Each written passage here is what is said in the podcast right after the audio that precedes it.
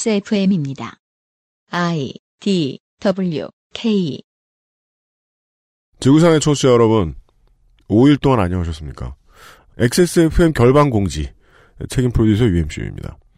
이용 XSFM 상임수석이 앉아 있어요.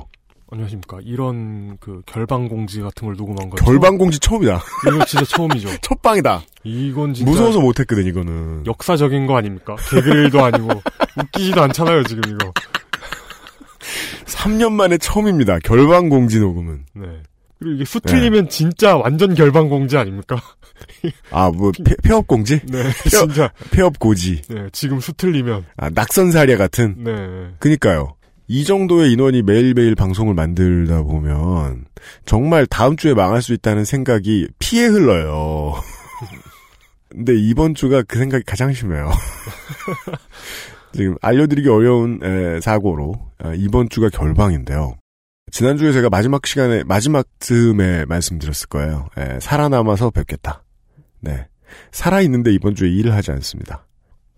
2014년 7월 4일 83회에 2014년 하반기 재보궐선거 데이터 센터를 준비하기 전에 음, 한 주 잠깐 쉬었어요. 음, 예. 그렇구나. 그리고 460일, 한 66주 만의 결방입니다. 네, 글이 되었다는 사실을 알려드립니다. 어, 심심한 사과의 말씀을 드리고요.